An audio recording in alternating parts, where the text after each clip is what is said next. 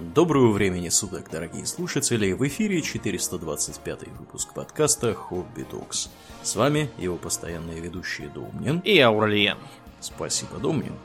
Итак, от тем гастрономических и колбасных мы пересходим, переходим к темам более, так сказать, подходящим для палат мер и весов. О чем мы, Домнин, поговорим сегодня? Мы поговорим, собственно, о мерах и весах. Вкратце постараемся описать как это все начиналось, развивалось, и почему вот мы сейчас пользуемся, как и большинство нормальных людей на этой планете, э, метрами и граммами всякими угу. и литрами, а некоторые несознательные граждане до сих пор считают в каких-то футах с фунтами, милями да. непонятными, галлонами. Экраны, экраны мы всех устройств меряем дюймами. Вот. С дюймами там есть такая фигня, что этот просто называется дюймами, на самом деле не совсем. Mm-hmm. Там такая частью маркетинговая проблема, частью э, просто по привычке осталась. Ну и плюс из-за того, что а, все это делалось в странах Юго-Восточной Азии угу. и продавалось через там Гонконг и Малайзию. Поэтому. Ну, э, нам с вами в любом случае, и только у нас ведь какая-то цивилизация началась, надо хотя бы меры объема, что ли, завести. Потому что иначе как понять, э, сколько у нас есть с вами зерна на зиму? Запасы несчитанные, убытки немеренные, по миру пойдем – Поэтому достаточно рано в истории человечества начали появляться всевозможные способы измерения. Считается, что еще в четвертом тысячелетии до нашей эры появились какие-то первые подвижки в эту сторону. Что отличает ранние э, системы мер и весов, так это то, что они обычно очень прикладные и специализированные они обычно привязаны к чему-то такому очень осязаемому и конкретному, что с одной стороны плюс, потому что это самое конкретное, к чему они привязаны, всегда есть под руками. С другой стороны, это и минус, по той простой причине, что это конкретно, оно ну, немножко так отличается. То есть на этапе неолитической революции вполне достаточно измерять э, там длину э, в пальцах, допустим, или в шагах там, или в локтях каких-нибудь. Это так называемые антропоцентрические меры. Но вот если мы будем продвигаться уже хотя бы к средневековому и позднесредневековому уровню, там уже нам все эти локти и прочее будут как таковые не очень полезные. Почему? Почему? Ну, у тебя пальцы такие, а у меня сякие. А, ну да, логично, логично. Вот. И это как бы а, от э, всяких мелких проблем, типа того, что там я намерил полотна 10 шагов, а ты намерил и сказал, что не 10, а 9.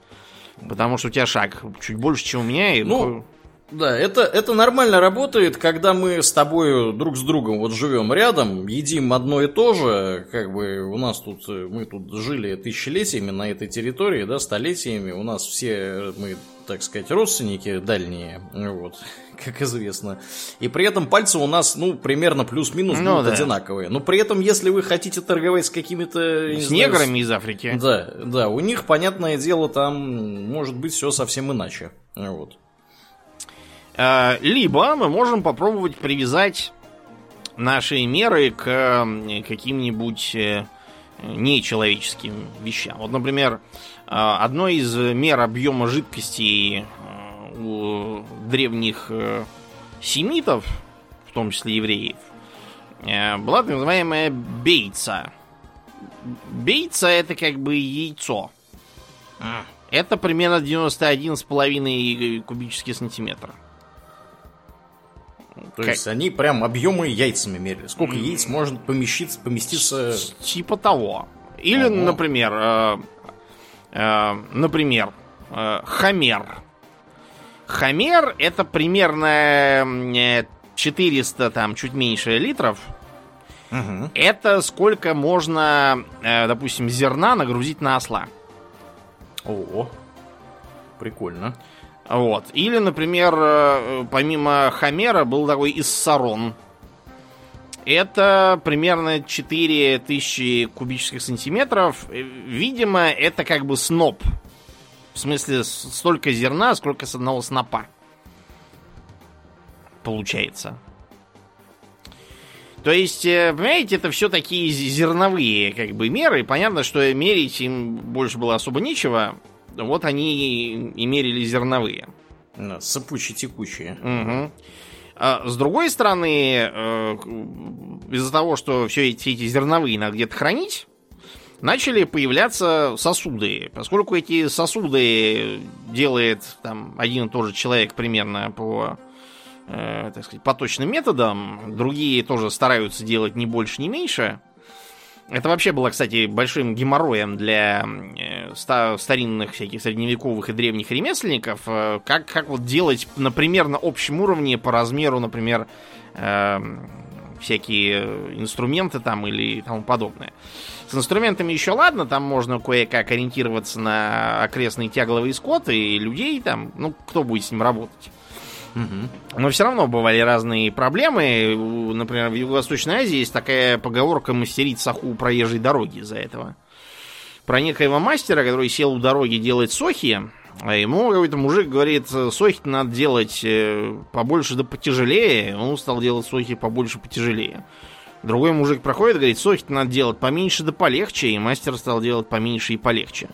Третий мужик проходит, говорит, знаешь что, тут э, горы, поросшие джунглями, начали распахивать, вот, и на слонах пашут. Поэтому сохи надо делать раз в 5-7 больше, чем обычные. Озолотишься. А он стал делать сохи в 5-7 раз больше обычного, а потом понял, что он истратил кучу э, сырья, производил черти чего, что никто не покупает, и не надо слушать всех подряд. Да. Вот. То есть, э, более-менее старались сделать, по крайней мере, сосуды такими стандартными. Э, вот, например, талант. Да, сейчас мы говорим, талант это некая способность угу. какая-то. Но вообще это, судя по всему, проиндоевропейский э, корень обозначает как бы вмещать, содержать, переносить в себе. То есть это как бы просто означает сосуд, видимо. Э, почему мы говорим сейчас, что талант это способность? Это, видимо, ветхозаветная вот это вот э, про то, что господин дал своим слугам таланты, не зарыли, вот, чтобы их сберечь, и ничего, так сказать, не получилось, кроме того, что было. А другие их вложили в дело и получили с этого прибыль. И типа, что вот не надо таланты закапывать, а надо таланты впускать в дело. И поэтому мы сейчас талантом называем способности которые нужно пускать дело, они просто так, чтобы э, лежали. Ну так вот, талант, судя по всему, это как бы сосуд и был изначально. И сколько в этот сосуд вмещается жидкого или сыпучего э, содержимого, столько вот, собственно, талант по объему и есть. Сейчас говорят, что где-то 25-26 э, литров получается. Mm-hmm. Да. Или вот, например, скажем, мина. Мина не та, которая противопехотная. Это одна из самых старых э, месопотамских еще э, мер веса. Считается, что это от э, очень древнего там, шумерского, шумеро-акадского, вернее, языка. Там был такой корень, он начал просто считать, то есть мина это мера и есть буквально.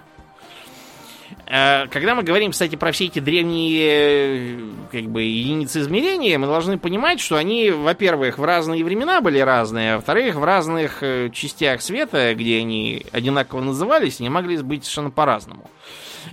Почти все старинные и древние единицы измерения имеют кучу подвидов. В принципе, кое-что от этого осталось и сейчас. Я потом объясню, почему, когда мы будем говорить систему Си. И остатки от несистемных э, единиц измерения, которые мы сейчас используем. Э, то есть, э, например, была такая разновидность, как э, царская мина. А, а, она большая. И э, как бы простая мина. Она вдвое меньше нее была. Э, то есть получалось так, что, видимо, царская обычно была там э, как бы как килограмм примерно сейчас, а простая мина была как полкило приблизительно.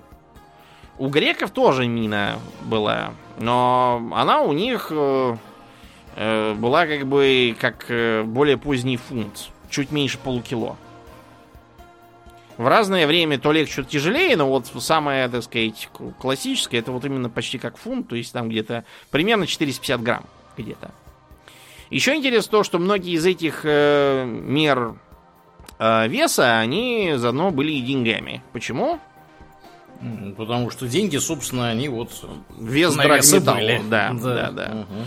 Э, были варианты, когда э, название осталось еще с до металлической эпохи, то есть когда э, мерили там какую-то э, меру там, да, уже зерна, допустим, или еще что-то в этом духе.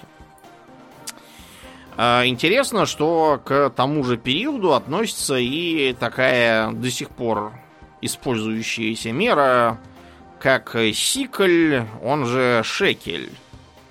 Ага. Да, сейчас, конечно, шекель это денежка в государстве Израиль, а также почему-то у Гарри Поттера, я уж не знаю, с чем это связано. Да. да, у них там даже сикли. И, кстати, у гномов хаоса в Warhammer Fantasy тоже.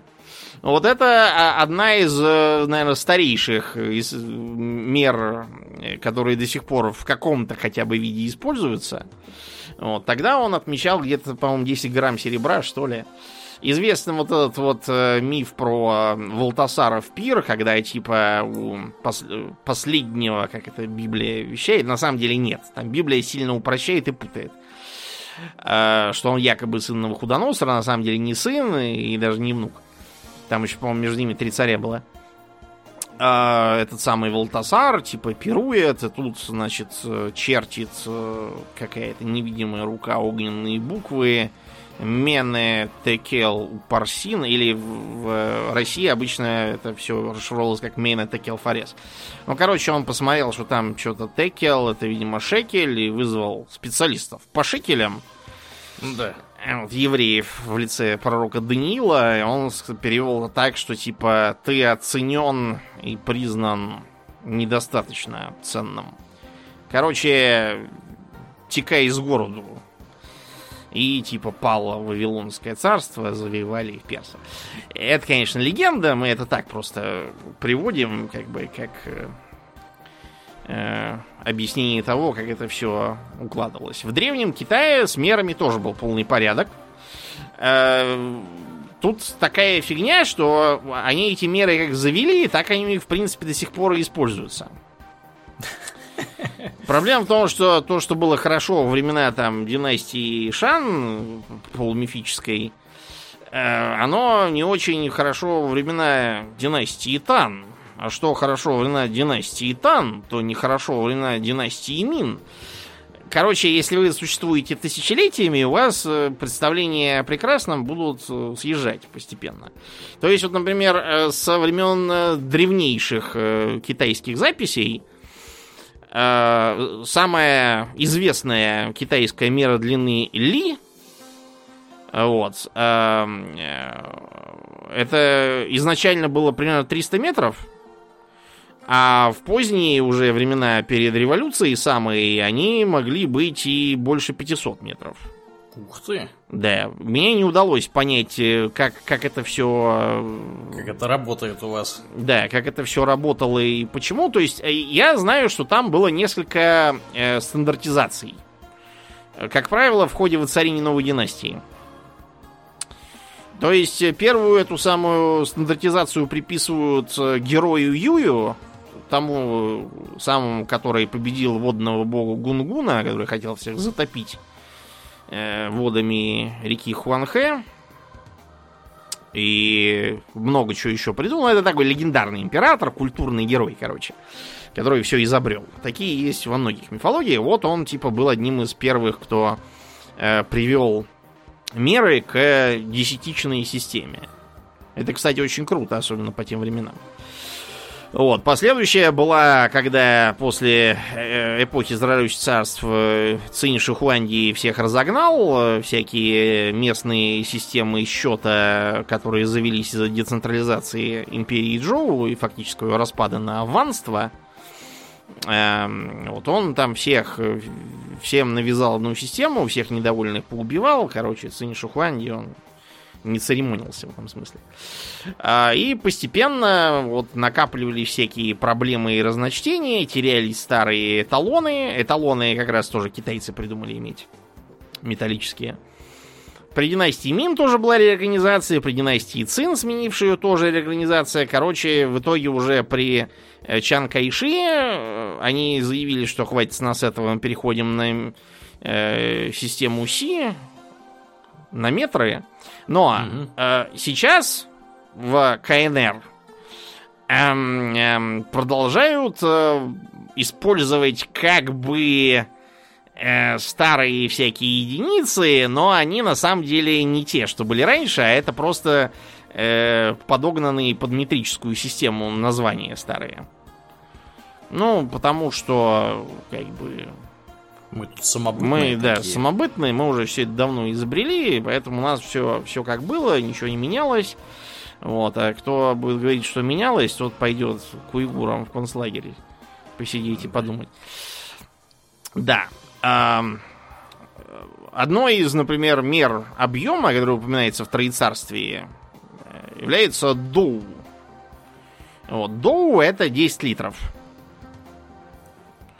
один из богатырей в Троецарстве скушал целый доу риса, и после этого еще и биться стал. И мясо еще и, и, и, и не умер. Нет, это типа как бы подчеркивается, какой он могучий, типа. Ага. Здоровяк.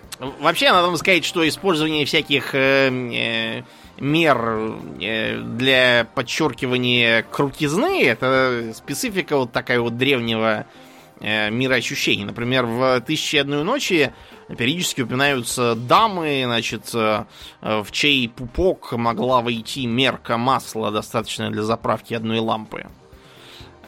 Типа... Это хорошо или плохо? Ну, как сказать, сейчас диетолог тебе бы сказал, что это э, очень скверно и даже ужасно.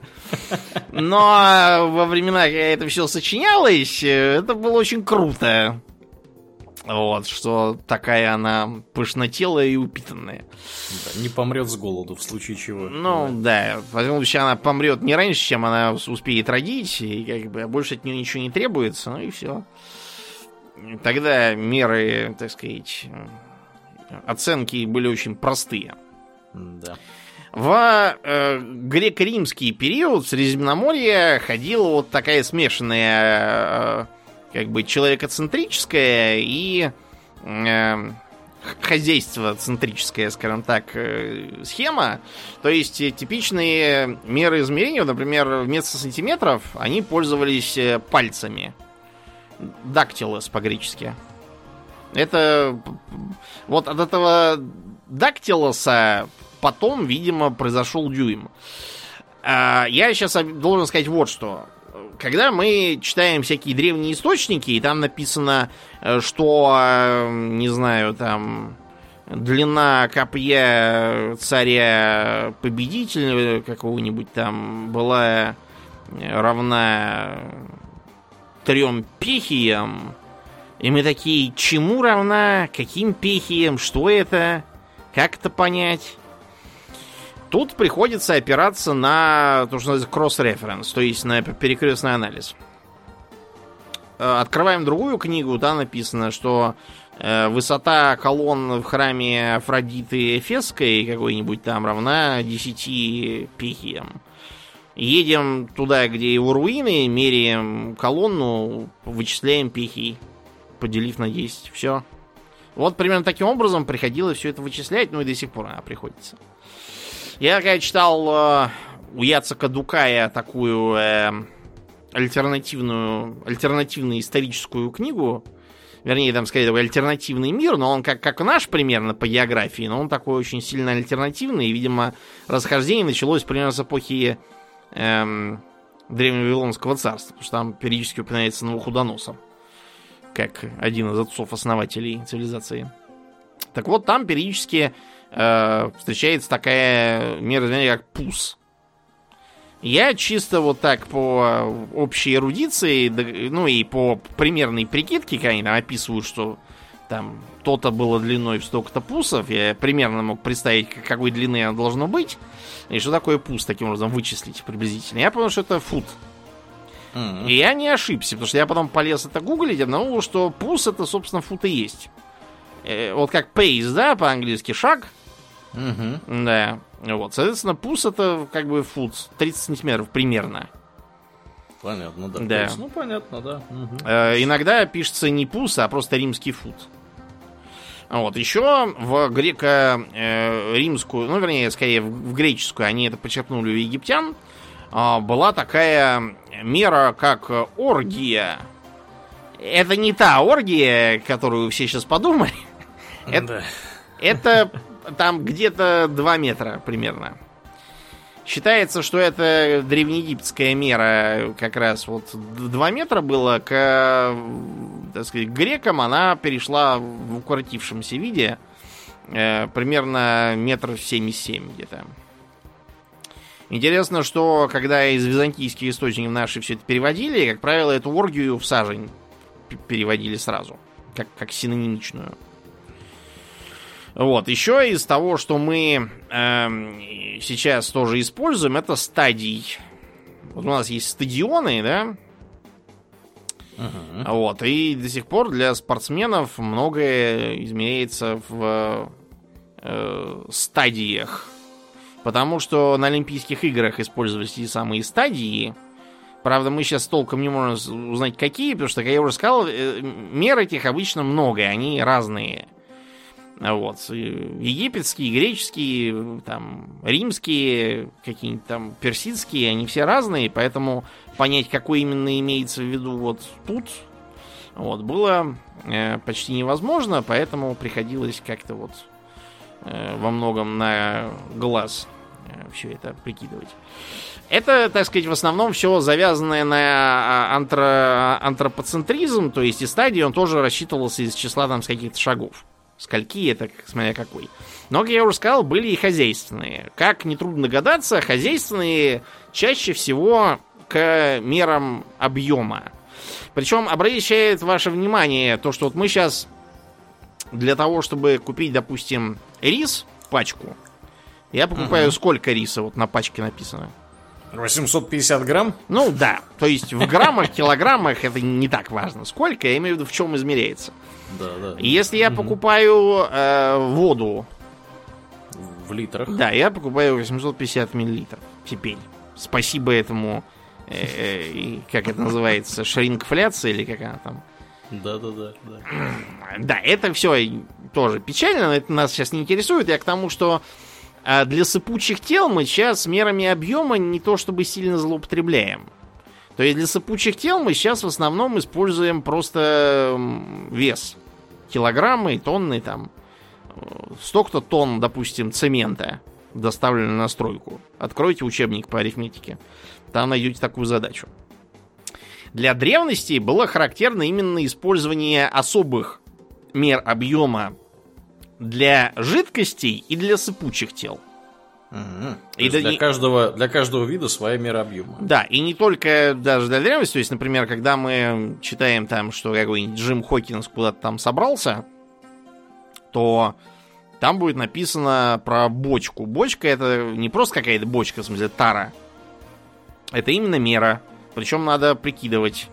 Если эта бочка там была для жидкости, по-моему, это 160 литров. Если для сыпучих, по-моему, чуть больше. Но я могу уже... И про сыпучие я не помню, но факт, что она другая была, это точно. В общем, бочка для разного могла отличаться. Да, собой. да, да. Связано было со спецификой тогдашней хозяйственной деятельности. Ну так вот, вот в чем мерили жидкости? Э, типичное это у римлян амфора. Это примерно уже упомянутый мной талант. То есть 25-26 литров где-то. Если нам нужно поменьше, чем амфора, то мы используем кувшин. По-латински конгиус. Конги. Это где-то 3 с четвертью литра. Вот. Если нам нужно именно сыпучее, то мы можем использовать, э, э, скажем, греческую катилу. Катила это горшок. Это примерно четверть литра. Чуть больше. Если это нам много, то мы можем использовать э, 45 грамм. Это киаф. Такой, такой ковшик, из которого разливали винище на пирах. Mm-hmm. Да, то есть, видите, это у них все такое очень, очень э, при э, пригнанное к хозяйственной деятельности. Потому что для чего оно им было нужно, для того оно, собственно, и использовалось. У нас с вами на Руси все тоже было примерно как у всех.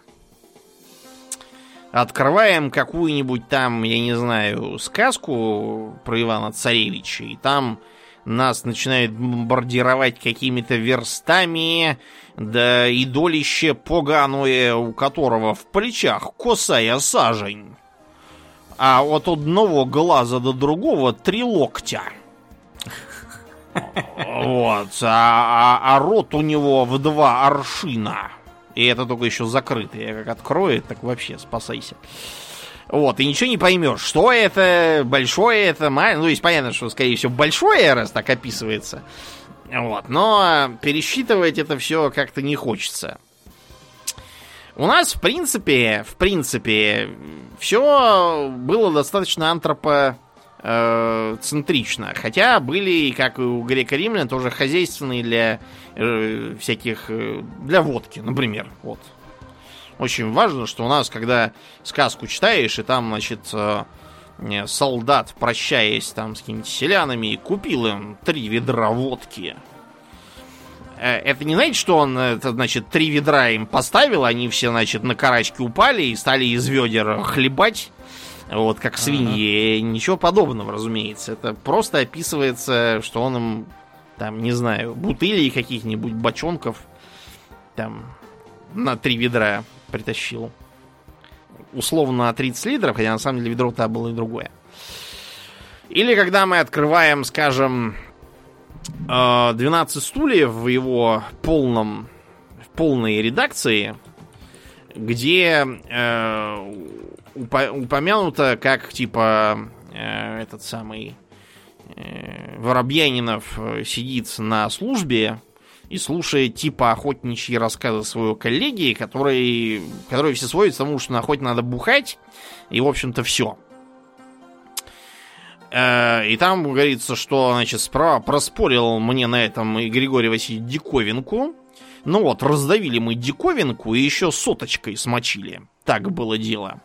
Тут подъезжает на телеге дачников, а у него, братья, под соломой целый гусь запрятан. Четвертуха вина. А, короче, и там дальше все такие странные измерения, говорю, сейчас там непонятно. Это все можно почитать в э, комментариях к этому полному изданию, что гусь это такая бутыль была с длинной, типа, с длинным горлышком. Если ее положить, как будто это битый гусь в магазине ага. с длинной шеей. Вот. Э, и, и т.д. Но начнем, пожалуй, что с э, мер длины, потому что вообще достаточно быстро умные люди начали соображать, что э, множить сущности не надо, и в принципе от мер длины можно построить и почти все остальное. Ну смотри, если нам нужна мера площади, то мы просто берем квадрат от меры длины. У нас там условный фут какой-нибудь, пусть будет квадратный фут. Угу. Если нам мера объема, пусть будет кубический фут. Угу. Если нам нужна масса, так давайте в кубический фут нальем воды, как самого доступного вещества. И получится вот столько, сколько она весит. У нас будет какой-нибудь там, я не знаю, весовой фут, там, условный. Но это, понимаете, умные люди. Многие люди не очень умные, возводить в куб не умеют, поэтому приходилось как-то справляться. Так вот, самая, наверное, известная из крупных мер длины это верста. Какая-то даже газете у нас есть версты, если она еще не накрылась медным тазом. А, но при этом мы периодически встречаем всякие странные наименования, типа, например, эм, эм, Коломенская верста. Да, это вообще как? Э, на самом деле, Коломенская верста это не мер длины. Коломенская верста это такие были столбы, которые рядом с Коломенским Кремлем были поставлены. Ну, просто верстовые столбы мерные. Mm-hmm. Они mm-hmm. были большие и красивые, потому что там царский, типа, дворец. И поэтому люди им дивились и говорили, что если кто-то высокий, то он с версту Коломенскую, в смысле, что со столб. Со столб, понятно. Да. Значит, верста, она примерно соответствует современному километру. Она чуть больше, там считается, что это 1066 метров где-то. Но если вы хотите читать сказку, э, то вы, в принципе, можете версты переводить в километры и так. Погрешность будет невелика. Вот. Э, верста состояла из чего вместо метров? Из чего? Из, из саженей? Из саженей, да. Значит, с сажениями все тоже непросто, потому что, э, как вот версты бывали, например, если для дороги, то это путевые, а если для земельных участков, то это межевые. Это уже другие версты какие-то. Э, с саженями все тоже непросто. Значит, э, сажень это теоретически э, как бы размах вот рук, если ты руки раскинешь в стороны, как э, Христос на Рио-де-Жанейро, то у тебя, значит, от э, одной до другой оконечности будет сажень. Ага. Как, какая-то, да. Эм, чтобы все усложнить, были еще э, какие-то немыслимые виды саженей. Вот э, в сказках упоминается косая сажень. Это значит, надо как ветрувянскому человеку встать, Значит, руку правую, допустим, по диагонали вверх, ногу левую по диагонали влево. И вот, короче, от носка да, до, до, до среднего ладошки. пальца, да, вот это будет косая сажень. Она же большая, она же великая, и еще там всякие названия. Как вариант, э, значит, есть еще так называемая царская сажень. Это 2 метра. Э, у солепромышленников была трубная сажень. Там у них такие печки, чтобы выпаривать э, рассол из соляных э, озериц и колодцев. Угу. Вот что для этих самых печей трубы были особенные. Мы мерили их трубными саженями 180 сантиметров примерно. Была еще греческая сажень. Это 230 сантиметров и церковная сажень, и казачья сажень, и лавочная сажень, и ножная сажень, и песцо... Короче, вы поняли. Э, э, это, это бесполезно, ребят. Так, это как с мерами объема, что для каждого вида продукта своя да. мера объема, так же и с саженями, да. я смотрю. Совершенно запутаешься с этими саженями, абсолютно. Вот. Эм, кстати, то вот, что я сказал, типа, про просто сажень, раскинутые руки, это на самом деле маховая сажень. Или маховая, скорее. Сажень. Десять э, казенных саженей составляли шест. Не знаю, видимо, действительно просто шест, как бы... Шест и есть шест, и мы какой-то мерный и стандартный. Вот, и мы мерили. Для более мелких это локоть. Фута у нас не было. То есть фут у нас фигурирует только с Петровского времени, до этого были локти. Причем интересно, что в Москве и в Новгороде, как в двух центрах, они были разные. Uh-huh. Да, у нас, значит, в Москве короткий, 47 примерно сантиметров. В Новгороде длинный, 54 сантиметра. Чтобы совсем запутать, московский локоть, это так и называется, московский локоть. А новгородский почему-то и Иванский локоть. Причем тут Иван какой-то, и кто это, неизвестно. А, и если что-то там совсем маленькое мерить, то это вершок. Вершок это именно тот вершок, который, видимо, корешок и есть вершок. Видимо, что-то что такое отходит. Хотя, может, это там есть версии, что это фаланга пальца, типа вершок. Может, еще что-то. Факт то, что вершок это примерно пол сантиметра. То есть, извините, ага. не пол сантиметра, что-то, что-то я уже чушь какую-то несу. Эм, это эм, примерно. Блин, что-то я уже запамятовал. Вершок, вершок. Сколько же это было-то? Вершок. 4... Э, это меньше 5 сантиметров. Вот сколько это. 4,5 сантиметра было.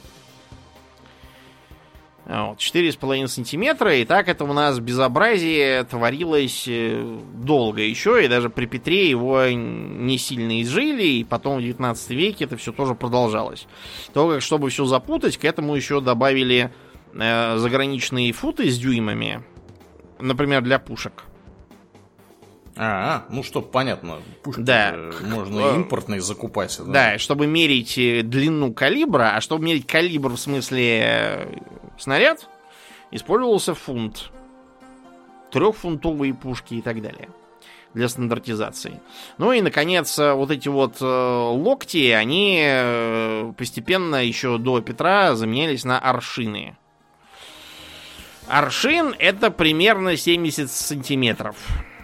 Что за такое слово? Вот локоть, понятно, да, верста, ну, видимо, тут, как бы верстать, мерить, да. А что за аршин? Считается, что какое-то персидское словцо, видимо, происходит от персидской же какой-то меры. У нас заимствовано через э, татар из Персии и как-то так и просто пришло. Я так думаю, что, учитывая, что аршинами мерили что, ткань, портновский аршин, да? Это, mm я имею в виду, предмет такой, да, как бы, как сантиметр мы сейчас говорим, портновский. А тогда был портновский аршин. Вот. И этим самым аршином, кстати, портные лупили своих учеников за то, что они плохо шьют и не там режут. Ну так вот, и, и, и поскольку это для ткани в основном мера-то, я думаю, что это просто купцы завозили ткань в аршинах из Персии, шелка там, парчу всякую mm-hmm. с бархатом. Mm-hmm. Вот, и так вот в чем продают, Логично. к тому и привыкли как-то.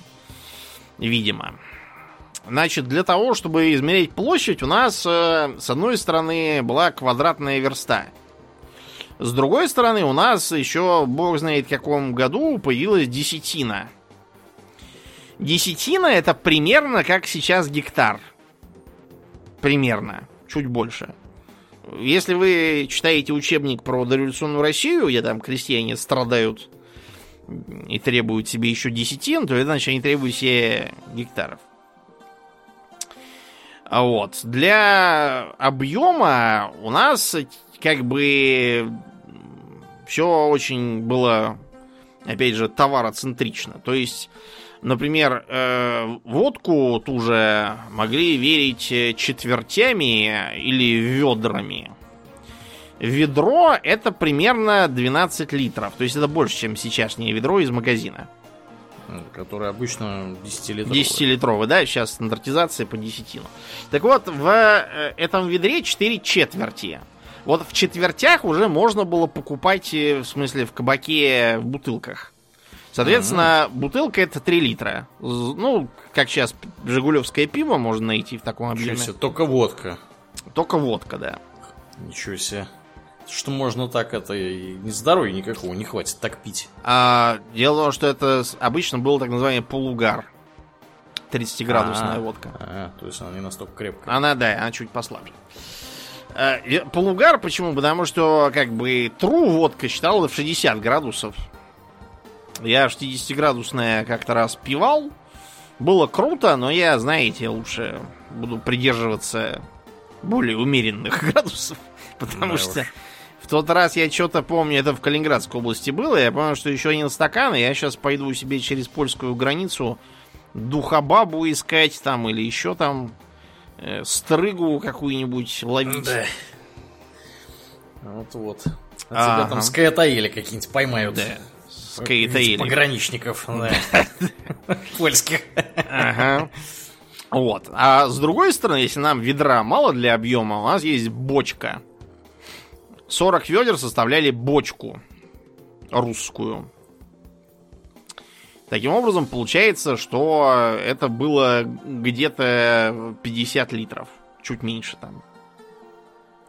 40, 49 где-то. Учитывая, что там было не 12 ровно, а 12 копейками. Вот. И, соответственно, когда мы читаем про всякие вот эти вот сказочные ведра водки, это как раз и бочки водки, это совершенно конкретные ведра и совершенно конкретные бочки, а, а, а, а не вот эти вот сосуды для них. Это просто меры. Э, кроме того, из э, если нам четверти это слишком много, то мы могли мерные бутылки. Это Петр Первый вел, который любил побухать, вот он, видимо, и вел. Мерные бутылки, чарки и шкалики. Значит, получается у нас, что э, бутылка была где-то грамм 600. Потому что в одном ведре 20 бутылок было.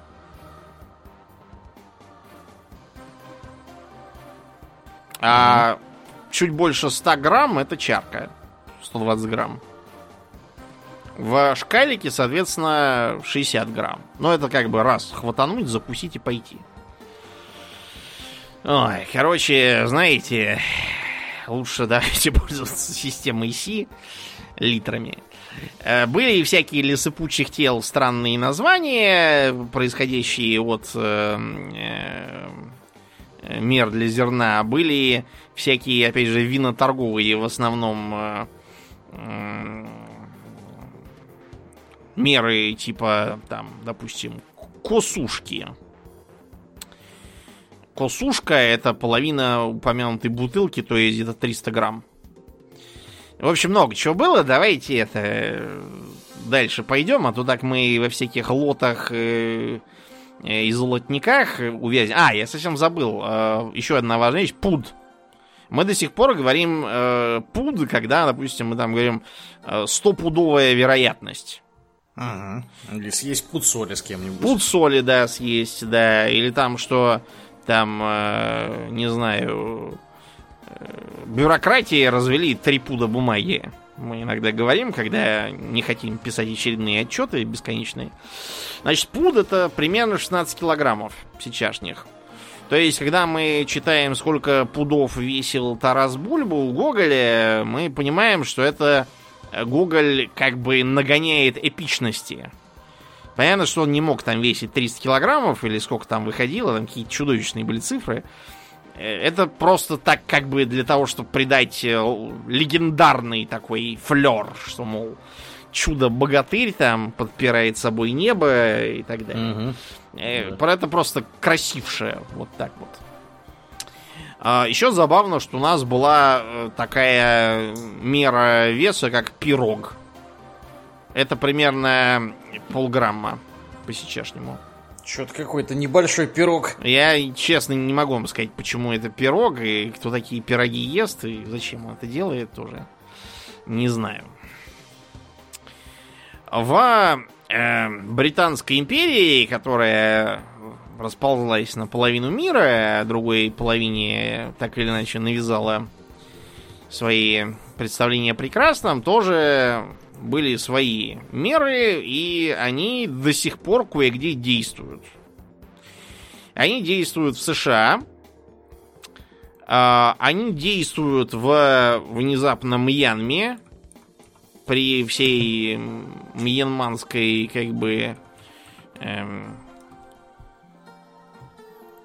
антиимпериалистической политики. Да, да. Не, не любви. Да. да, довольно странно, да, что не, там не переш... У них просто в Мьянме какая-то была своя, я про нее почитал, но я в ней ничего не понял, поэтому оставим это скобками. Они вроде как собрались переходить на метры, но пока еще не перешли. И третья страна это Либерия. Но, вы понимаете, Либерия это такая страна, в которой хорошо, что хоть какими-то там мерами пользуются, еще не одичали, там на деревья, брат, не залезли. Вот, потому что, например, вот для иллюстрации вам, что такое Либерия, в 90-м году действующего президента э, Доу э, захватили э, боевики одного местного политика, он сейчас уже старый дедушка, но он, по-моему, до сих пор там в парламенте заседает, которого звали Принц Джонсон. В смысле, не титул у него принца, а просто имя такое принц. Прикольно. Вот, и, значит, они его, ему э, сломали руки, ноги, э, отрезали уши, яйца и зарезали. Вот, а принц Джонсон такой на, видео, на видеосъемке это все просто был. Он такой сидит и такой пивко такой попивает, Будвайзер. Типа no pressure. Короче, вы поняли, при таком обращении с президентами там хорошо, что хоть какие-то меры есть. И ладно, не будем требовать от людей слишком многого. Значит, имперская система мер, при том, что в Британской империи уже нет, и меры эти там не используются практически, но в США ее продолжают так зачем-то называть. Не знаю почему. Э, может, они уже думают, что имперская это в смысле их империи какой-то. С малограмотных американцев, конечно, сталось бы. А, значит, самая распространенная мера длины для крупных расстояний это миля. Миля – это наследие Римской империи. Означает слово миля буквально что? Тысяча. Тысяча. А-а. Да. Ну, миль, пардон, мы говорим, тысячи извинений по-французски. Это то же самое слово. То есть это как бы тысяча шагов. Шагов в смысле раз-два, то есть обеими ногами имеется в виду шагов. То есть это еще с римских времен идет. Э, значит, сейчас это самая миля бывает э, как бы обычная, которая равна примерно 1600 метров. А есть еще морская миля. Э, вообще моряки, они со всякими своими мерами, они очень консервативные. И поэтому до сих пор это все держится, несмотря на то, что всякие международные морские организации всячески топят на словах за то, что давайте перейдем на километры и прочее, но что-то пока ничего не выходит. Ну, я понимаю, почему, потому что у них там всякие расстояния, карты, все это, судя по всему, перерисовывать, милях, да. да. Перерисовывать, там, запутаешься еще. Здесь в милях или в километрах, не очень понятно. Потом вот, от и, этого будет да. зависеть узел, да. Вот когда Маяковский писал, что корабли там шли узлов полтораста наматывая в час. Тут он двойной факап себе устроил. А, во-первых, узел в час это нонсенс. Узел это есть морская миля в, миля в час. Ну, потому что измерялось как? Лагом. То есть, лагом не в смысле, как мы сейчас это в видеоиграх ругаем, что лагает все. Э, берем веревку, навязываем на ней узлы через равное расстояние, кидаем с борта или там за движущимся кораблем. Она, соответственно, по инерции приподнимается над водой. Сколько узлов видно, соответственно, столько узлов там мы идем. Примерно так это работает. Сейчас, конечно, никто ничего подобного не делает. Это просто осталось с, со старых времен. Говорят, мы идем за скоростью там столько-то узлов. Узел это миля в час. Соответственно, узлов в час быть не может, это раз. Во-вторых, если считать, что они э, за час прошли 150 миль, то это, я не знаю, они, наверное, там дрейфовали просто ничего не делая. Это, это просто по течению можно плыть с такой скоростью. Ну, Маяковский просто не очень понимал, он как-то так написал. Ну, для любителей физики, конечно, тебя Домнин поправит, что узлы в час, конечно же, могут быть. Э, потому это будет ускорение просто, а не скорость. Но это, что ускорение... это уже начинает космические, видимо, корабли. Это, это метры в секунду за секунду. Команда вот у тебя тоже самое. Там уже, видимо, полетел куда-то. Да, да, да. Вот, ну, конечно, да, как бы мерить, мерить скорость нельзя узла в час ни в коем случае.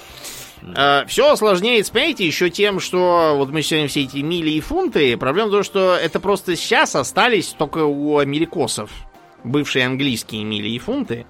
На самом деле, в средневековье везде, хоть во Франции, хоть в германских государствах, э, везде были свои фунты и мили. Более того, Э, всякие герцоги и бароны очень любили свои меры устанавливать, что у меня фунты будут вот столько-то, а мили вот столько-то. Э, иногда это, ну, то есть, а, обычно это было для того, чтобы производить незатейливое таможенное мошенничество какое-нибудь, uh-huh. или налоговое мошенничество, только со стороны государства, как бы, и со стороны налогоплательщиков.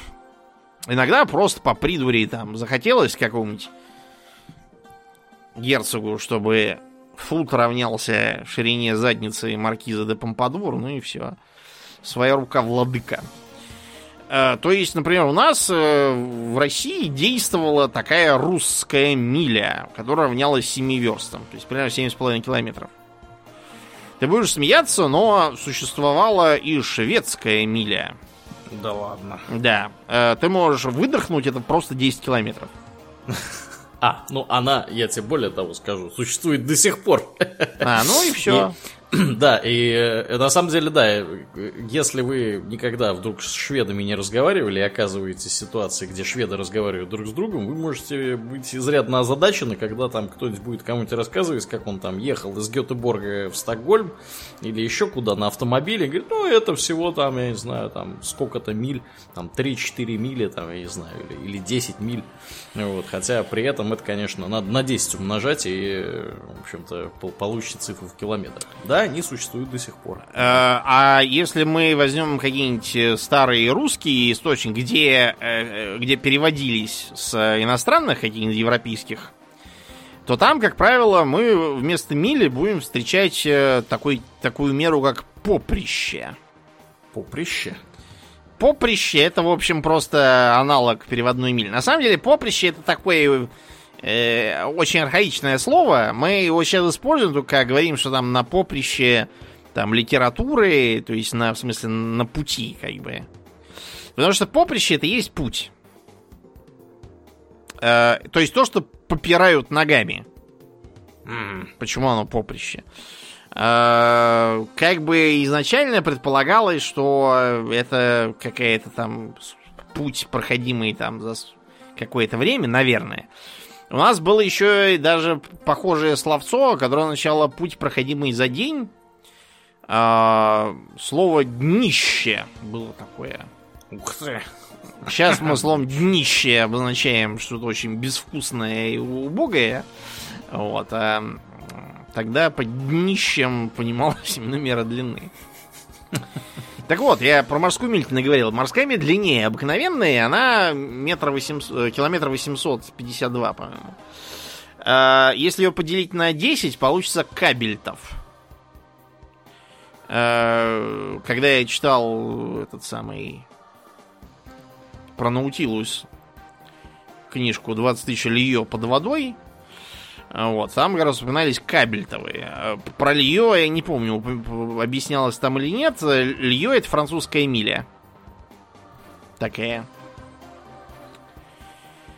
Ай. Эм, особая, так сказать. Потом она, по-моему, под, в 19 веке они ее сравняли с, с английской такой же. Значит, чтобы нам жизнь не казалась медом, существовало еще и так называемая уставная миля. Я не сумел э, найти объяснение, почему она уставная и какой устав ее, собственно... Да. У вас тут миля, не по уставу. Да, факт тот, что, э, да, она как бы э, была попыткой стандартизировать, видимо, эти вопросы. Вот она именно 1609 метров. Это такая вот э, наистандартнейшая миля то, что на спидометре у американских э, автомобилей нарисовано. Когда давно э, мили делили еще на так называемые э, ферлонги. Э, сейчас это уже никто, это, видимо, из э, какой-то англосаксонской э, эпохи, потому что это по-староанглийски. Это означает длина межи примерно. Что-то такое. Ну, лонг, понятно, что это явно про длину, про какую-то. Это где-то 200 метров. Mm-hmm. Да. Значит, э, вместо метров американцы в видеоиграх постоянно все меряют в ярдах. Ярд это чуть меньше метра, 91 сантиметр приблизительно. А, утверждается, что еще англосаксонский король Эдгар Миролюбивый говорил, что пусть ярд будет вот от, э, значит, указательного, вернее, от среднего пальца вытянутой руки, его, в смысле, короля, не, не кого-то там, а его.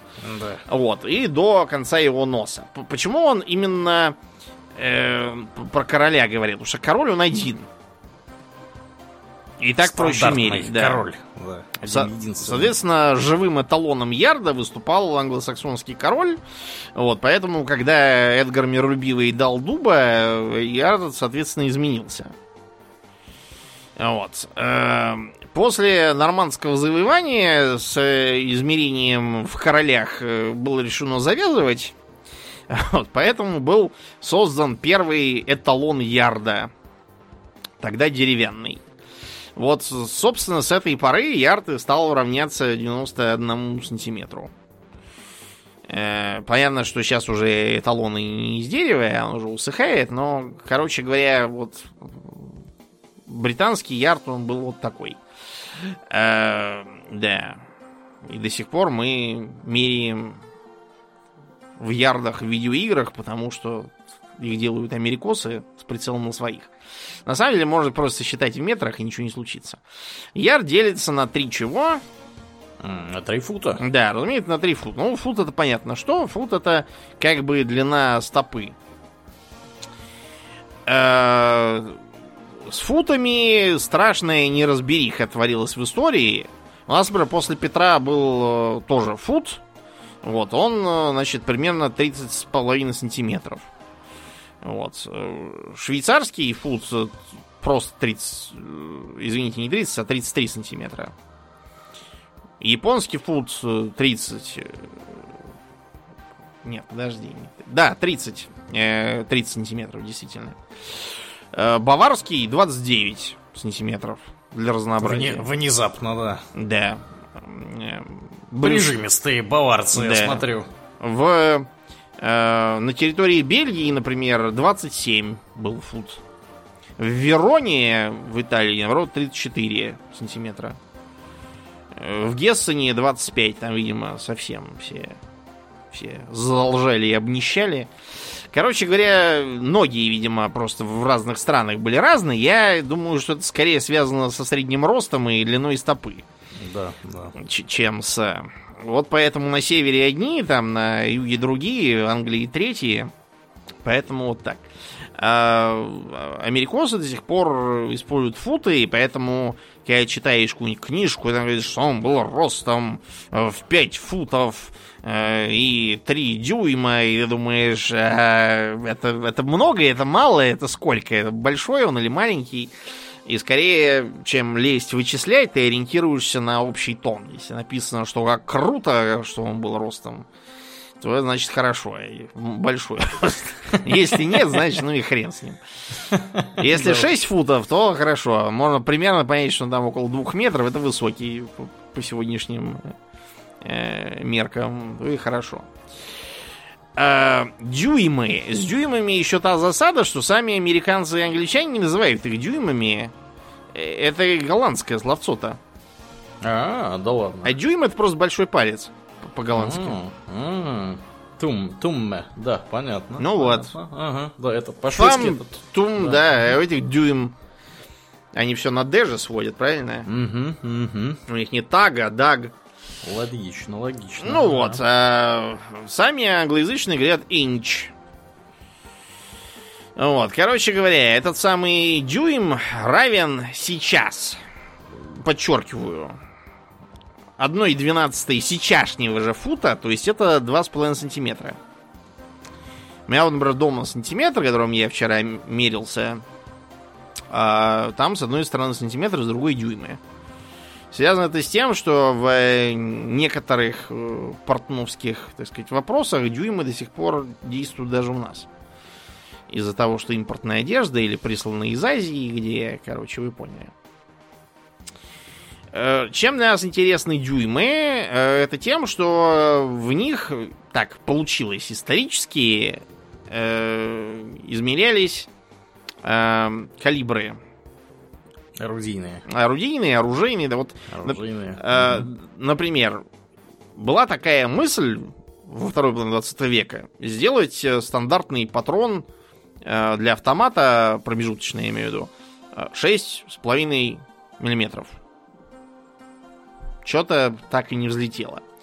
И мы используем калибры 7,62 мм, вот, 5,56 мм у натовцев и 5,45 мм у наших для калашей 74 года. А, американцы говорят своим врагам, я знаю, о чем ты думаешь. Но поскольку это Магнум 44-го калибра, он может напрочь снести тебе башку. Вот, из-за чего безымянный автор книжки «Дети против волшебников» э, в очередной раз позорно сел в лужу, заявив, что 45-миллиметровая э, старая противотанковая пушка имеет, калибр, имеет 45-й калибр. А, тут придется кое-что объяснить. Вся эта фигня с э, некруглыми какими-то калибрами связана с тем, что все это происходит от английских, американских э, и других там французских образцов, вот, из-за которой э, все, хоть и перейдено в сантиметры, продолжает оставаться каким-то кривым и неровным. Помнишь, у нас были винтовки Мосина такие? Были такие, Какой да. у них калибр, как тогда говорилось? Они Может... трехлинейные. Да, да, да, так. Я да. когда был маленький, ну, трехлинейные это как? Трехствольные или что? Что, что, что да. такое трехлинейные? Хотелось бы понять, что это. Линии это вот как миллиметр к сантиметру, вот так линия к дюйму. Примерно, да? То есть, э, э, значит, э, линия, 12 линий составляет 1 дюйм. Это примерно ага. 2 миллиметра. Соответственно, трехлинейная это как раз вот 2 э, с копейками миллиметра умножаем на 3, получается как раз 7,62. А, вот до сих пор иногда трехлинейка мы его называем, именно потому что вот калибр такой был. Хотя сейчас uh-huh. калибр мы так совершенно не измеряем. Вот. И получается вот это вот странное наследие.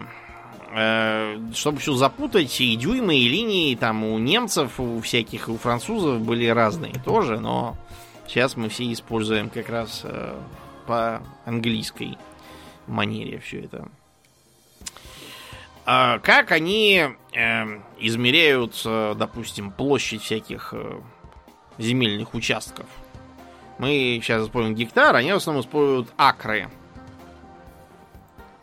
Акр это примерно 4000 квадратных метров. Вот, то есть э, это где-то пол гектара, чуть меньше. Э, то есть э, это опять же хозяйственного происхождения мира.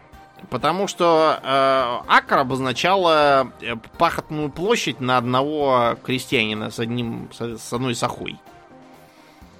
Сколько он может за день обработать. Вот поэтому так, так и было. Есть у них, конечно, и квадратные футы, и квадратные дюймы, и, ядр, и, и, и ярды квадратные, и квадратные мили тоже есть.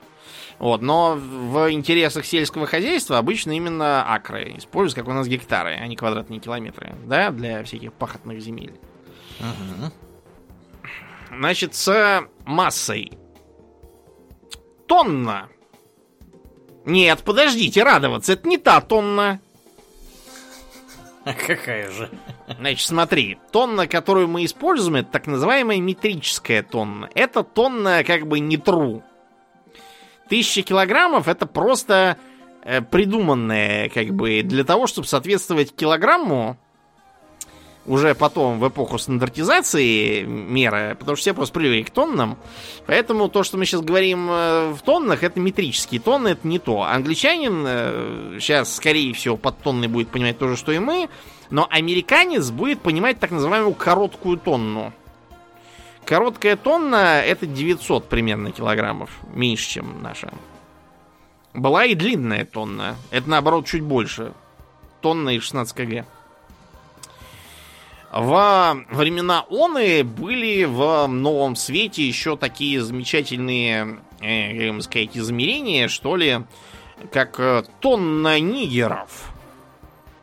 Это означало массу трех нигеров э, не ниже среднего роста. Э, если есть на свете вещи абсолютно отвратительные и безобразные, то это вот это вот, вот это вот, э, да, тонна нигеров. Блин, надо было придумать. Зачем? Уроды.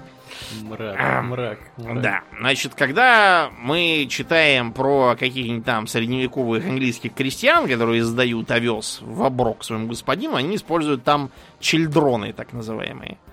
Э, Childron это, собственно, cauldron по современному английскому, Ага, то есть ага. котел большой. Не под, который котел, в котором мы гуляш можем сварить, а именно прям здоровенный такой котел про- промышленный. Это примерно две с половиной тонны, там чуть больше. А Вот. а, Еще ей, когда как раз в 19 веке появилась идея все под 100, под 100, под 10, там, под 1000 подводить, э, центнер изначально это не 100 килограммов был, это было 100 фунтов.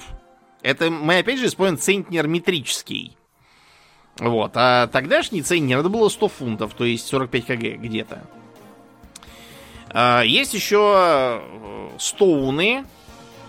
Я не знаю, причем есть камни, видимо, в камнях каких-то мерили. В стоуне 14 фунтов. Соответственно, фунт это примерно полкило, 453 грамма. Стандартный фунт. Опять же, это именно стандартный фунт, потому что фунтов была огромная тьма. То есть э, аптекарский фунт, русский фунт, римский фунт, французский фунт, шведский, кстати, тоже был фунт. Он маленький, всего 425 грамм. В прусском фунт 467 грамм. В испанском фунт 451 грамм. э, В португальском 459 грамм. Короче, задница полная с этими фунтами. Не разберешь. Чтобы все еще запутать, каким знаком отображается фунт? Такая L. Либра, да. Да, стилизованная. Ага. Вот. Из-за этого у франков э, были вот эти вот э, денежки, ливры. Вот. э, Почему такая странность? Смотрите, фунт это, э, как бы англичане говорят, паунд, да? Э, Понд по-латински, по-моему, просто груз или что-то. Ну, гири, гиря, короче, это. Гирька обычная. Причем есть либра. Либра это была отдельная совершенно римская мера веса. Она была меньше, чем фунт. Использовалась для драгметаллов. Постепенно и, и то, и другое в употреблении как-то все с, как бы сошлось. Вот, и по этой причине вышло так, что Либра стала равнозначно фунту, а поскольку для фунта не было э, никакого наименования, она как бы к нему и перешла. Класс. Вот таким сложным. Э, Понимаете, я вот сейчас это все объясняю, вроде все понятно, но вы попробуйте э, в голову себе взять, что, значит, в эм, фунте 16 унций, в Стоуне 14 почему-то фунтов, в, эм, эм, допустим, в Тоде 28 фунтов, э, в длинной тонне 2240 фунтов. Кто это все придумывал? И зачем он это делал? Объясните мне, пожалуйста. Да. А, пока значит, мы от фунтов не ушли, э, вернемся опять к калибрам, только на этот раз гладкоствольным. Аурлен, какое ружье более крупнокалиберное? 12 калибра или 16 Наверное, 12 А почему? Не знаю, я просто догадался. Ну, потому что, понял, что это под, с подвохом вопрос. Угу. Значит, смотри. Для гладкоствола калибр считается так. Берем фунт свинца. Из этого фунта свинца а, мы э, делаем дробины. Сколько у нас дробин получилось, такой калибр. Соответственно, если мы сделаем из него 12 дробин, у нас получится дробины чуть побольше. Если мы сделаем из того же объема 16, получится чуть поменьше, да, потому что их больше самих по себе. Угу. Вот э, получается, поэтому, что дробины такого-то размера, которых только можно 12 из фунта сделать, они вот такие. Примерно такая логика, там есть свои тонкости, поэтому мы сейчас не будем особо это в- э, внедряться. Значит, чтобы все еще ухудшить, унции тоже бывают разные. Значит, есть э, так называемая тройская унция. То есть, как бы, если эм, эм, э, унция, которая как бы обычная 28 примерно грамм, то тройская это 31 грамм. Еще одно название это аптекарская унция. Почему у аптекаря есть манера заводить свои меры, я отказываюсь понимать. А, есть э, еще французская унция, которая в 30 граммов. У голландцев была попытка сделать нечто типа э, э, такой внесистемный, но привязанный к метрической системе единицы. Они придумали голландскую унцию, это 100 грамм просто.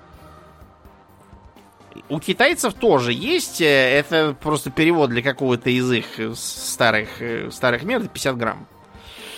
Вот, короче, всех этих унций огромное количество, э, и как бы в них тоже можно запутаться, потому что, эм, э, ну, э, там э, некоторыми меряют, скажем, жидкости, а вот драгметаллы только в тройских унциях. Почему-то, не знаю почему. Говорят, что от города Труа происходит, где, может быть, что-то там производили, ювелирные изделия какие-нибудь там. Вот. Э, все это все запутывает э, ужасающе. Из, э, так сказать, всяких мелочей. Когда нам поют в песне «У нее глаза два бриллианта в три карата» или сколько там. То есть у нее какие-то крошечные должны быть То глаза, надо понимать. Э, как бы карат это 200 э, миллиграмм, да, это для всяких бриллиантов, действительно, потому что бриллианты, они как бы маленькие, это в кино нам показывают там какие-то чудовищных размеров, которыми убить можно бриллианты, а которые вы в ювелирке обнаружите, это крохотные, которые под лупой надо рассматривать, чтобы понять, что это вообще бриллианты. Они стекляшку вам подсунули. Спойлер алерт, они, кстати, не имеют никакой инвестиционной ценности, поэтому те, кто думает, что инвестирует, покупая в ювелирных магазинах какие-то ширпотребные кольца, они очень, очень глупо поступают. Все, что они делают, это уполовинивают свои деньги, если кратко. Ну так вот, э, то есть таким образом два бриллианта в три карата, они как бы маленькие очень, они размером э, примерно с хрусталик глаза. То есть, если в песне имелся в виду хрусталик, я как бы его могу понять, но э, точно такой же хрусталик у меня тоже, поэтому мне кажется, что это маловероятно. Э, видимо, просто текст-райтер не очень понял, про что он говорит, хотя у меня есть еще альтернативное мнение.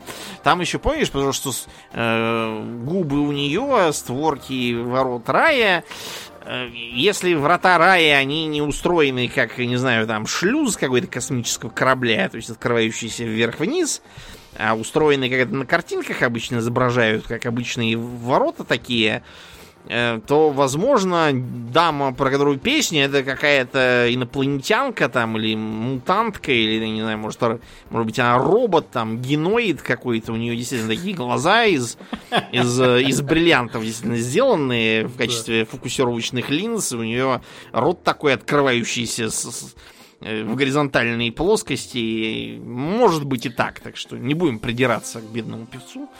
Да, я надеюсь, э, что люди с богатой фантазией не слушают этот выпуск на ночь глядя. Угу. Вот. Об одном я только теперь, да. Да. Значит, э, далее, когда мы нефтью торгуем, мы за сколько рассчитываем обычно цену? Баррель. За баррель, да. Баррель это просто бочка. Угу. Я уже говорил, что бочка это бочка бывает такая и сякая для жидких э, сыпучих и для нефти тоже разная. Для нефти свой баррель это 158 с копей... Да там почти 159 литров, на самом деле. Когда-то там давно баррели были э, просто для жидкости. И вот вам для, так сказать, э, понимания всей глубины маразма. Эм, один пивной баррель это две трети Хогсхеда, или два Килдеркина, или четыре Феркина. Что это? Я не хочу знать, что это, я не буду вас терроризировать. То есть, э, смотрите, э, Хогсхед это 238 литров примерно. То есть это голова Борова. Да, голова Борова и есть, да. Совершенно правильно. Э, значит, Килдеркин это где-то 75 в среднем литров, потому что это очень архаичная мера, ее давно никто не использует, она гуляла как пьяная. Его Величество Галлон. Э, этот самый Марк Твен в одном из рассказов, где он простуду лечил народными средствами, ну там советовали выпивать э, столько-то водки с тем-то, а потом еще другой столько-то водки еще там с чем-то. Вот, и он в итоге начал выпивать день полгаллона и говорит, как видите, до сих пор живой. Это действительно достижение, потому что галлон это в среднем 4 литра. То есть он выпивал 2 литра водки в день, что, в общем, э, нездорово. Прям скажем, столько потреблять. И даже литр водки в день тоже мы вам потреблять не советуем.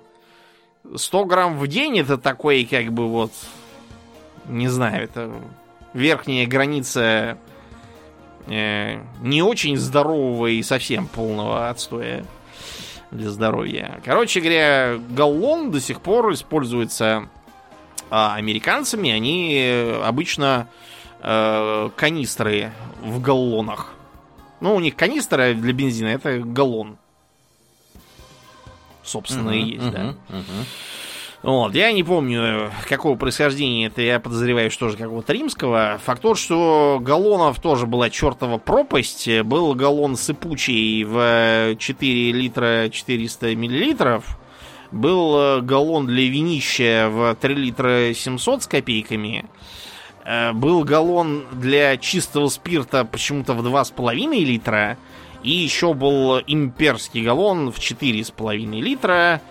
Вот. И сейчас американцы галлоном называют меру в 3 литра 785 миллилитров.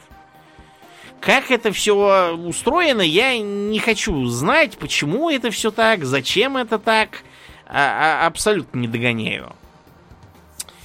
А когда вот э, Гарри Каллахан целился из своего Магнума 44-го калибра, уже упомянутого... А, блин, я про 44-й же не говорил. Почему все эти 44-45? Потому что это 0,45 дюйма. Mm-hmm. То есть берите 2,5 и высчитайте от нее 45 сотых, будет вам 45-й калибр, это дохрена. Вот. Это больше 10 миллиметров, это 11 там с чем-то. То есть это очень много. А, а при чем тут Магнум? Магнум это внезапно тоже такая мера была. Ну и сейчас есть. Это такая шампанская бутыль на полтора литра. Ух ты. Вот ты обрати внимание, что обычная бутыль это для винища, да? Это 750, да? Угу, угу. Вот. Э, я вчера как раз тоже думал взять бутыль или столько мы не выпьем. Я решил, что не надо, мы взяли просто по два бокала. Ну, обычно еще бывают в два раза меньше. Половина от 750. Да. Там 300 с копейками. Да. да. Вот я, я в основном такими закупаю. 325, потому что 700, да. 750 два лица уговорить, конечно, тяжеловато уже в моем возрасте. Я и в одно лицо могу уговорить. Не делайте ну, так, пожалуйста. Я, честно говоря, сам это уже давно не делаю. Я просто да. могу, но я что-то что уже не хочу, знаете. Да. Ну что будет на следующий день, мы не будем говорить. А что будет на следующий день? У меня в понедельник с утра спортзал, ты что? Какой там? Да. Ну, а у меня нет.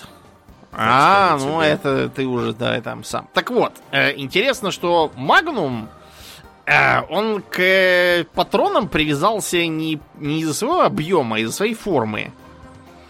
Э, это патрон такой характерной формы. Вот. И именно из- из-за этого это пролезло к оружию.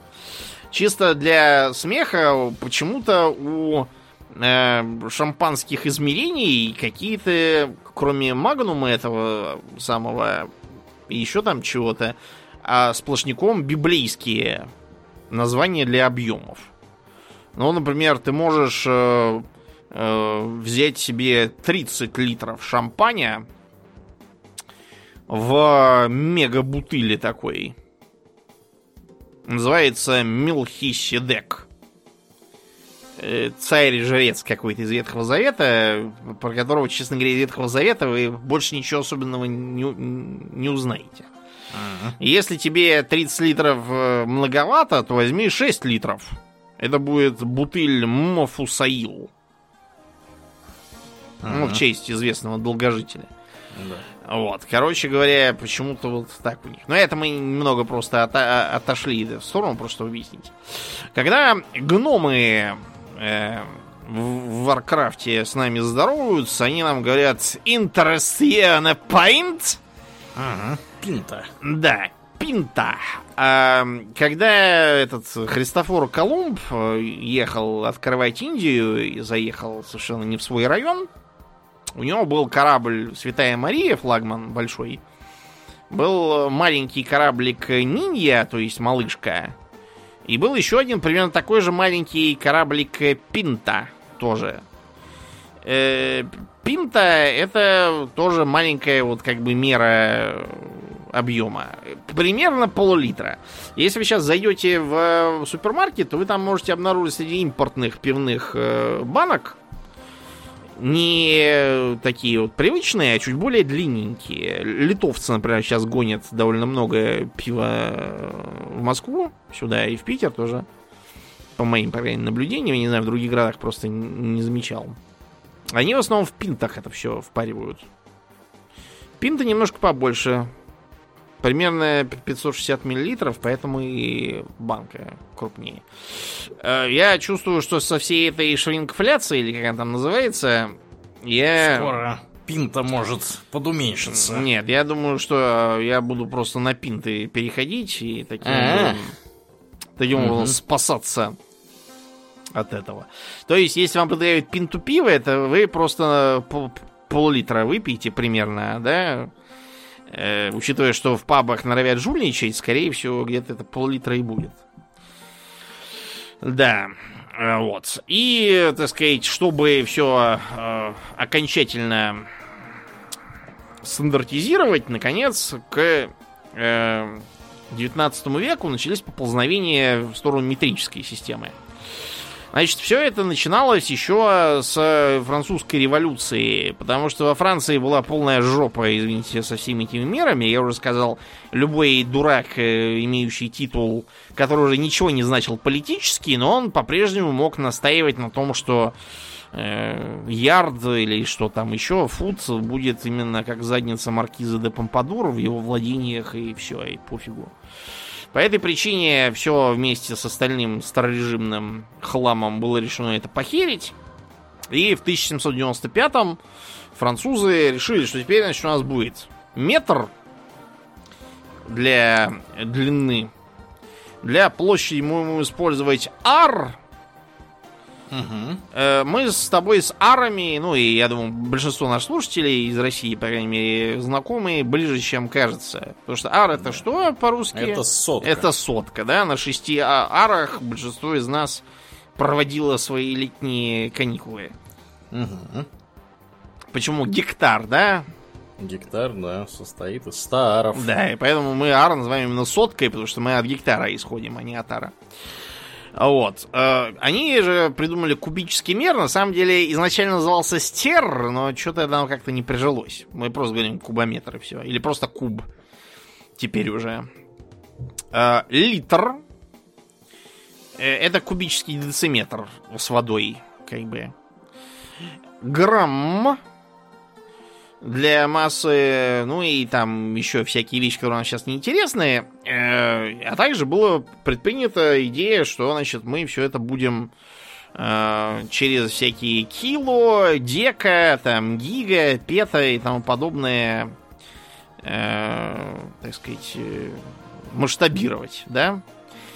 К деятельности по измерению в новых единицах были привлечены крупнейшие специалисты, включая, например, Лапласа и Лагранжа, больших э, математиков, угу. на которых можно было полагаться в этом смысле. Но что-то там как-то дальше пришел Наполеон и приступил к построению империи в одной отдельно взятой стране, и все это как-то заглохло. В 19 веке э, первым, кто предлагал стандартизированную, привязанную к десятичной системе, э, так сказать, э, систему мер, был Карл Фридрих Гаусс. Вот это одна из его значительных заслуг. Э, для тех, кто не в курсе, Гаусс не изобретал пушки, разгоняющие с помощью электромагнитной катушки снаряды. Это просто так получилось. Он занимался, вот, видите, чем. Э, в значит, начале, я имею в виду, республиканской эры, то есть не 19 века, а именно республиканской второй эры во Франции, э, все это начало там распространяться. Правда, шло это очень туго, потому что простое французское быдло к непривычным единицам относилось непоня... так сказать, с неприязнью, оно их не понимало, и заставить их этим пользоваться было трудно.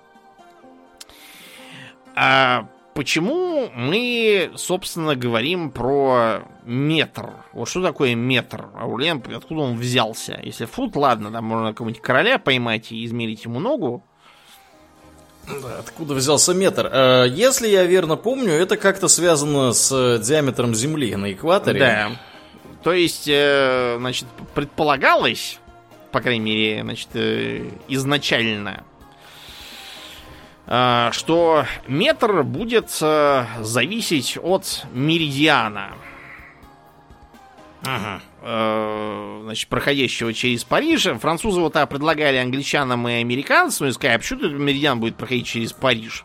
А мы не Позвольте. хотим. Да. да, мы хотим, чтобы меридиан проходил через Лондон, а лучше там через Нью-Йорк там, или Вашингтон какой-нибудь, или еще что-нибудь такое же.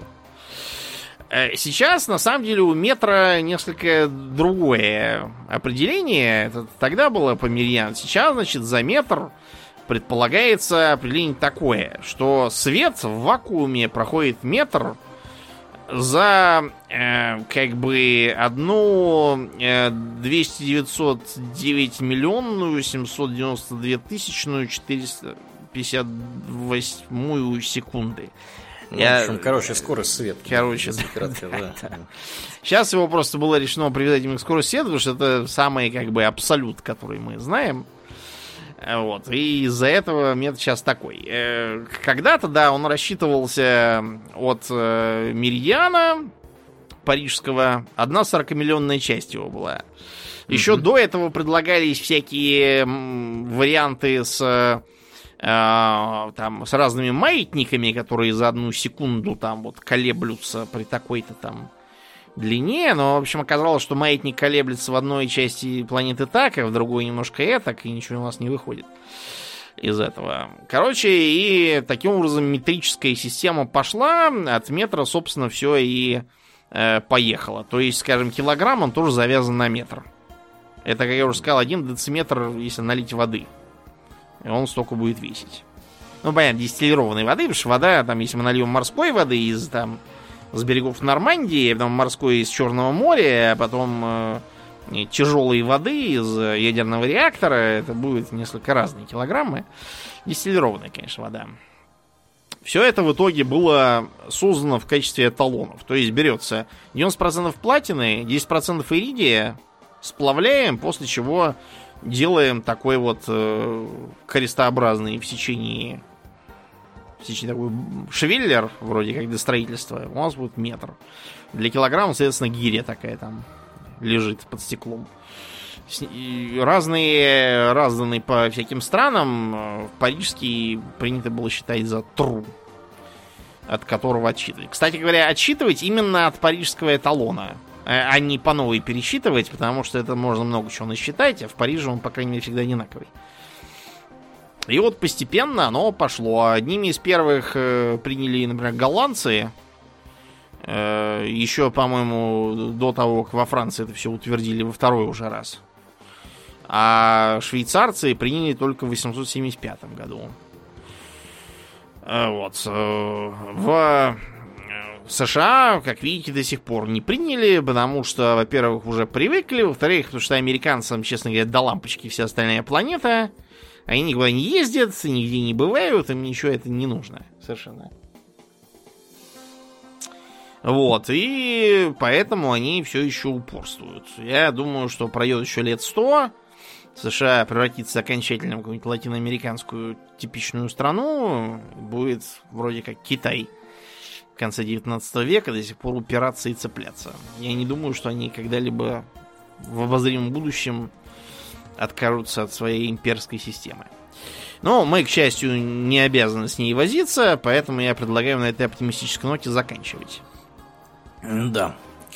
Как обычно, мы благодарим наших подписчиков у Дона Патреона. На этой неделе мы особенно благодарны Аделю Сачкову, Алексу Лепкало, Александру Сатлеру, Андрею Яцкову, Атлантию, Дарексу Фортуны, Даше Альберту, Кемка, Нобу, Ростиславу Алиферовичу, Станиславу, Ежу, Артему Гоголеву, Борису из Санкт-Петербурга, Денису Лукашевичу, Жупилу Империализма и Петру Дегтяреву. Огромное спасибо вам, ребята, за то, что остаетесь с нами. Также мы всем напоминаем, что у нас есть группа ВКонтакте, канал на Ютубе, Инстаграм. Приходите и туда, там тоже разное интересное происходит. Подписывайтесь на нас на Патреоне, рассказывайте о нас своим друзьям, если вам нравится наш подкаст. А, ну, а мы на сегодня будем плавно перетекать в после шоу. Мне остается лишь напомнить, что вы слушали 425 выпуск подкаста Хобби Токс, и с вами были его постоянные бессменные ведущие Домнин и Ауралиен. Спасибо, Домнин. Всего хорошего, друзья. Пока.